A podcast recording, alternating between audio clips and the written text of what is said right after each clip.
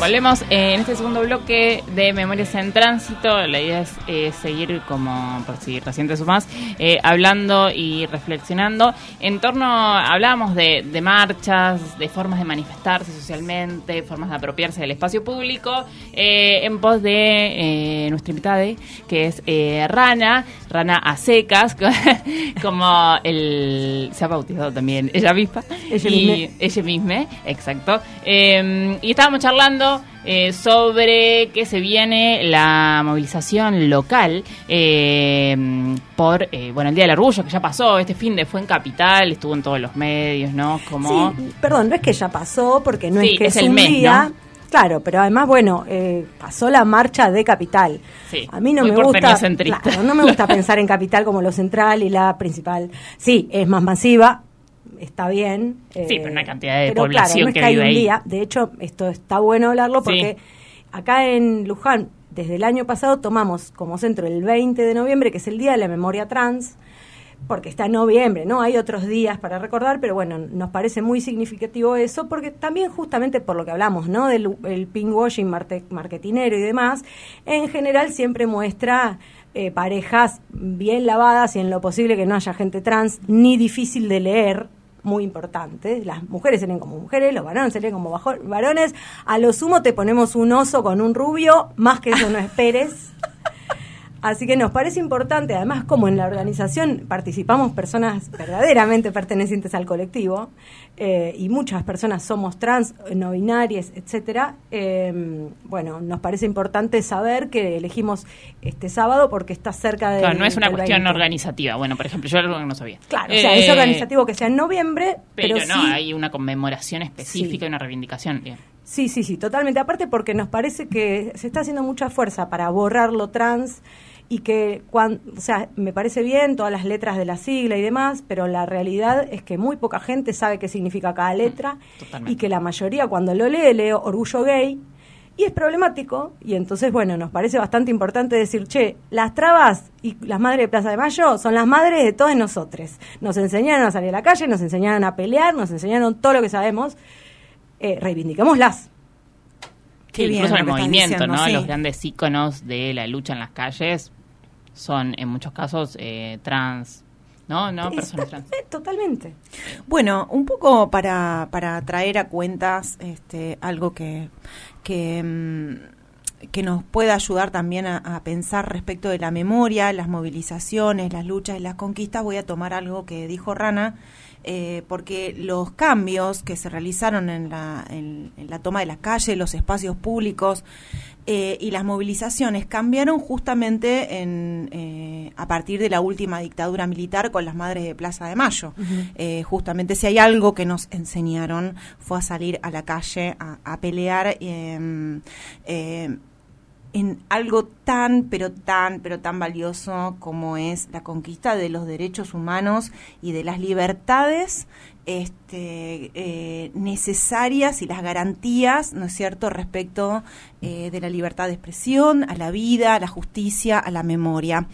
Eh, me interesaba esto, pues estuve leyendo un poco y todo lo anterior, de las luchas anteriores eh, a las madres, tenían que ver más con convocatorias de los sindicatos, tenían que ver con este, grandes movilizaciones masivas eh, respecto de los salarios, ¿no? Conquistar derechos respecto de eh, laborales y eh, de la dignidad del trabajo, que por supuesto que está muy bien, pero el modelo de derechos humanos vino como a cambiar y a irrumpir en la escena argentina convirtiéndose en uno de los modelos faro de América Latina.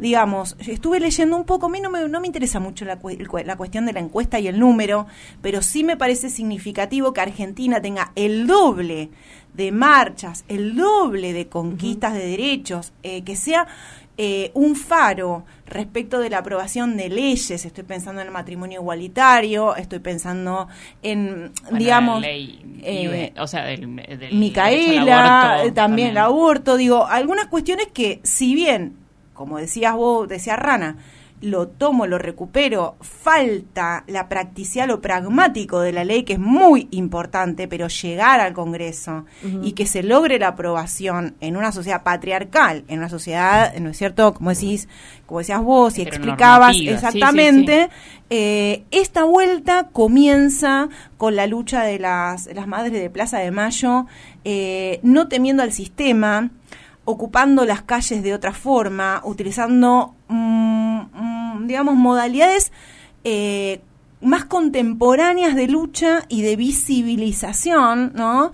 Eh, más silenciosa, pero a la vez más ruidosa, eh, porque no hay nada, creo yo, que lo que lo que lo que pedían más escandaloso, si uno quisiera, que lo que estaba sucediendo en la Argentina y la manera de visibilización. Y de allí en adelante esta cuestión de conquistar derechos y de apropiarse en la construcción ciudadana de que el derecho es mío y tengo que tomarlo y tengo que conseguirlo. Creo que esto es algo muy este muy llamativo y que la Argentina fue siempre pionera eh, en este aspecto. Sí, yo creo que también porque tiene Argentina esto que decías antes, ¿no? Eh, antes de la dictadura, ya un gran poder sindical y popular en ese sentido, esta idea de si bien movilizaciones hay en todo el mundo, ¿no?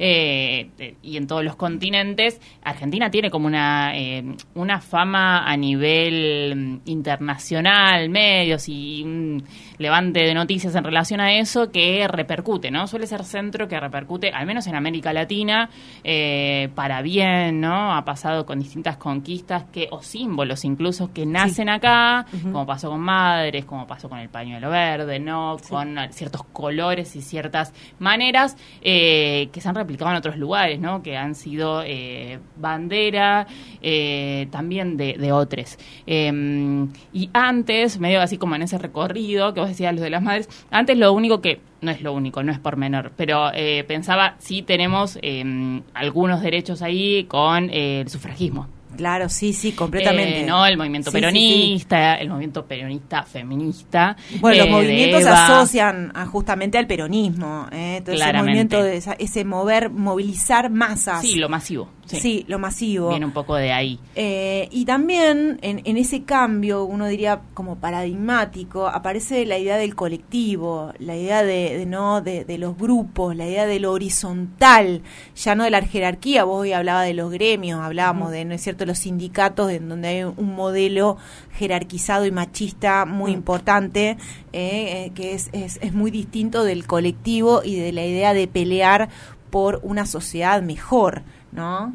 Sí, la idea de sentirse identificada, ¿no? Sí, claro. Sí, bueno, lógicamente me parece re importante que existan las luchas sindicales y por eso digo, ¿no? También me parece re importante acceder a lugares donde se toman decisiones y bueno, particularmente con la Madre de Plaza de Mayo, yo estudié en la Universidad de las Madres de Plaza de Mayo, así que bueno, siempre fueron mi faro y una de las cosas para mí importantes es esta, ¿no? Cómo fueron buscando maneras diferentes de ocupar el espacio público y de manifestarse no solamente en el espacio público, porque eh, por cómo yo sé que ellas se fueron modificando, porque ellas lo cuentan a quien lo quiera escuchar 200 millones de veces, cómo ellas pensaron que iba a ser cuando salieron a la calle y con lo que se encontraron y cómo ellas tuvieron que modificar su pensamiento y sus, sus modos de lucha, ¿no? Y me parece que esto, bueno, no por, no por nada se replicó en otros lugares del mundo y me parece que esta capacidad de... Y, pienso que sí tenían miedo, ¿eh? yo creo que, y sé que sí salieron con muchísimo miedo, pero en un momento, ¿qué vas a, qué vas a hacer con el miedo? ¿Sí? ¿No? Ellas decían, a mí me quitaron lo que más me importa en el mundo. Y después ese lo que más me importa en el mundo dejó de ser solamente su hijo o sus hijos y empezaron a ser los otros hijos de las otras madres que estaban los jueves en la ronda y después empezaron a hacer todas las personas que desaparecían, porque cuando estás en eso, empezás a decir, ¿y qué diferencia hay entre mi hijo y el compañero de mi compañera, digamos? ¿no? Eh, y me parece que esta formación política que nos dieron las madres también, ¿no? En esta, no solamente en la organización, sino en esta capacidad de crecer mucho más allá de lo que la sociedad, claro, de lo individual y de lo que la sociedad se imaginaba, esta vieja, ¿qué van a hacer? Déjala que den vuelta ahí, ya se van a cansar, ya se van a desmayar o lo que sea. Me parece muy eh, potente, ¿no? Este mensaje de decir, eh, por convicción, estamos acá, eh, tenemos miedo, somos gente, digamos, que tenía su vida, no sé, ¿no? Como identificable con una vida tranquila y digamos, pudimos hacer esto, ¿no? Como un mensaje de, no tenés que esperar a ser el Che Guevara, que también era una persona, ¿no?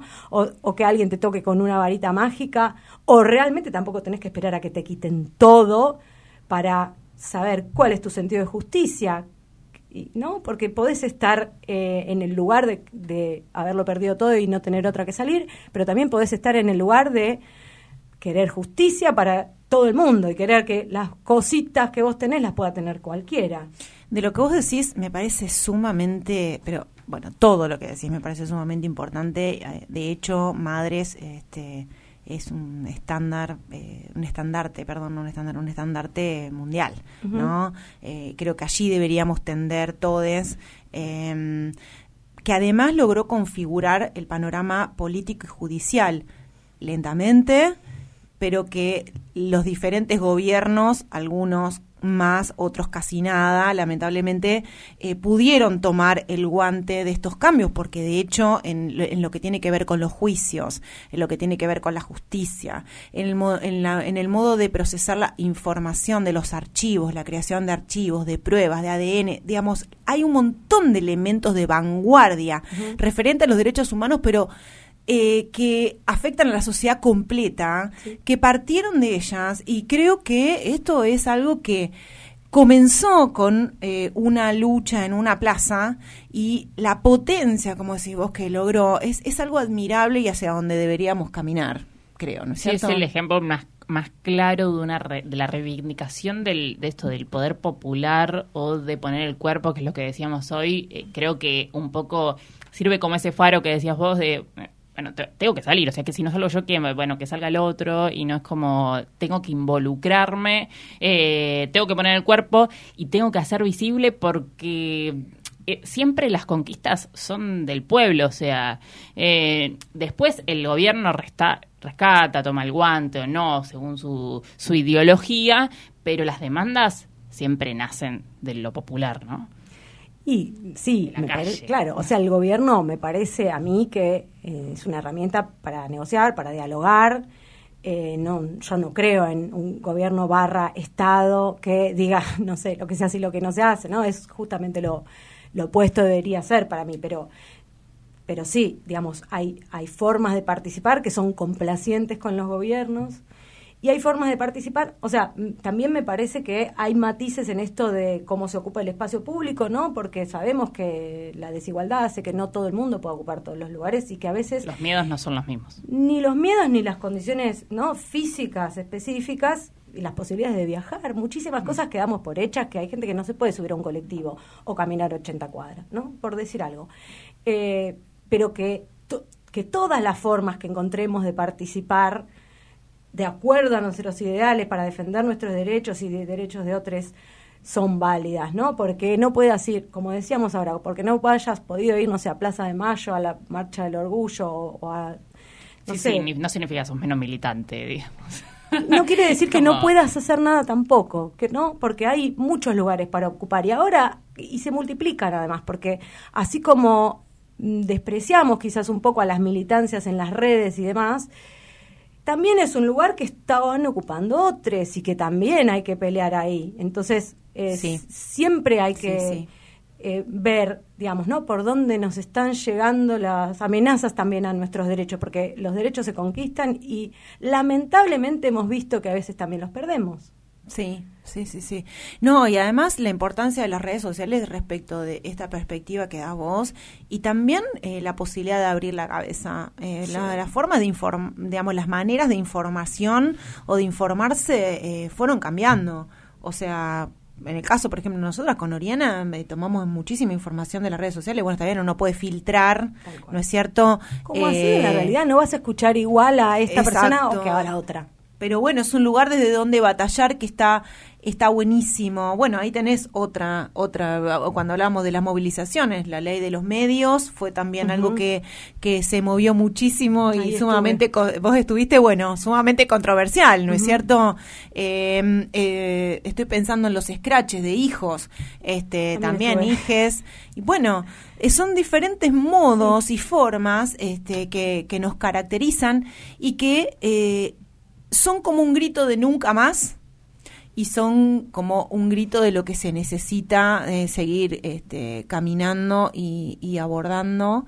Eh, creo que esto está buenísimo para poder para poder seguir pensando cómo nos implicamos. Mira, hace unos programas atrás estuvo eh, una abogada, Gabriela Martí, que hablaba sobre derechos discapacitados. ¿Qué nos contó? que en las marchas son cinco. Sí. Hmm. No, no convoca mucho. es un tema que, no, convoca, por ejemplo. Eh, y creo que, que probablemente haya una empatía desde un lugar equivocado socialmente muchas veces. Sí. Eh, ¿No es cierto? Totalmente. Dice, ah, sí, qué bueno, pero... Y se habla muy poco de esto, ¿no? De que dónde colocas la empatía, porque, o sea, hay empatías mal puestas desde un lugar bastante inocente y hay empatías puestas mal desde un lugar muy dañino, ¿no? Porque se puede empatizar con un femicida, por ejemplo, y de hecho muchísima gente lo hace. Sí. Y entonces la empatía depende, ¿no? Dónde se ponga. ¿Con quién empatizás? ¿Con la persona más, vulnerable o con la que te cuenta la historia? Y o los medios de comunicación. Exactamente. Eh, yo creo que también en esto eh, juega muchísimo los medios de comunicación y por supuesto la justicia. Eh, de qué lado estás.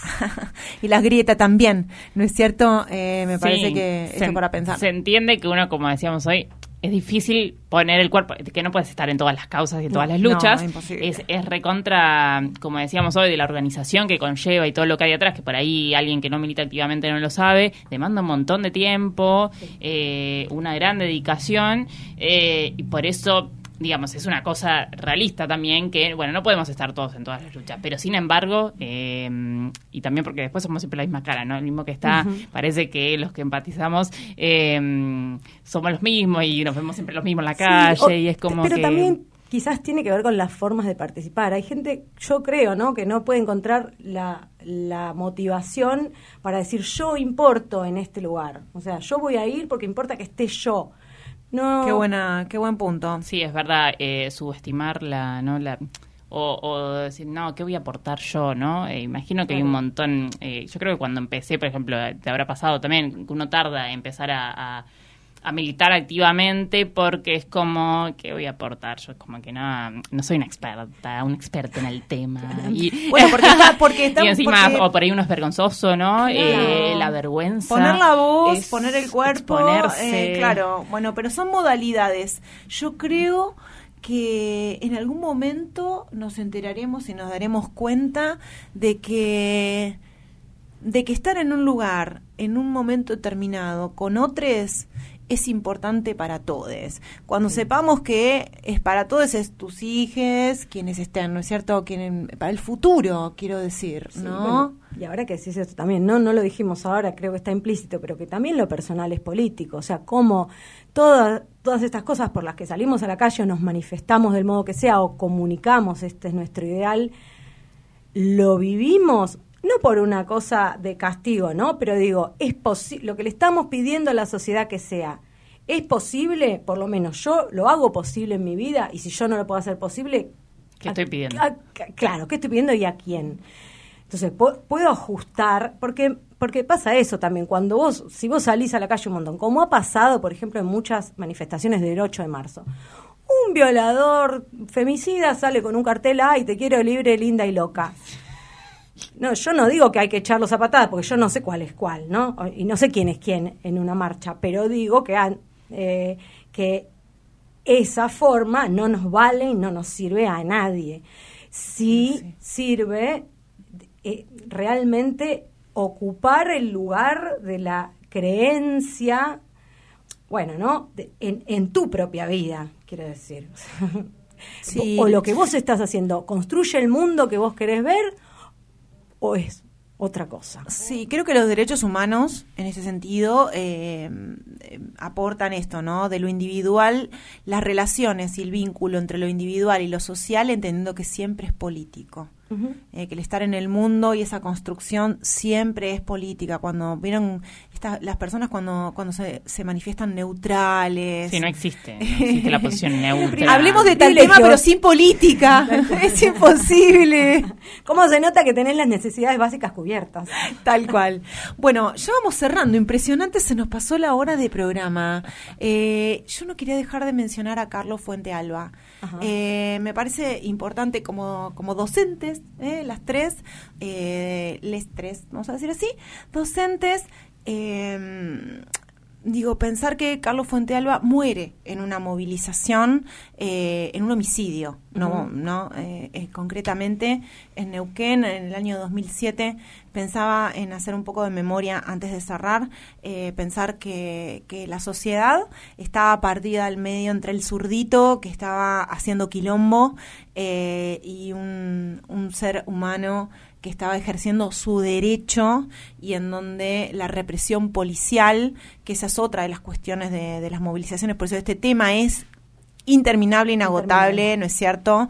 Eh, porque cuando uno habla de la represión policial está hablando del Estado policíaco, en realidad no parece que fuera un riñón aparte, ¿no?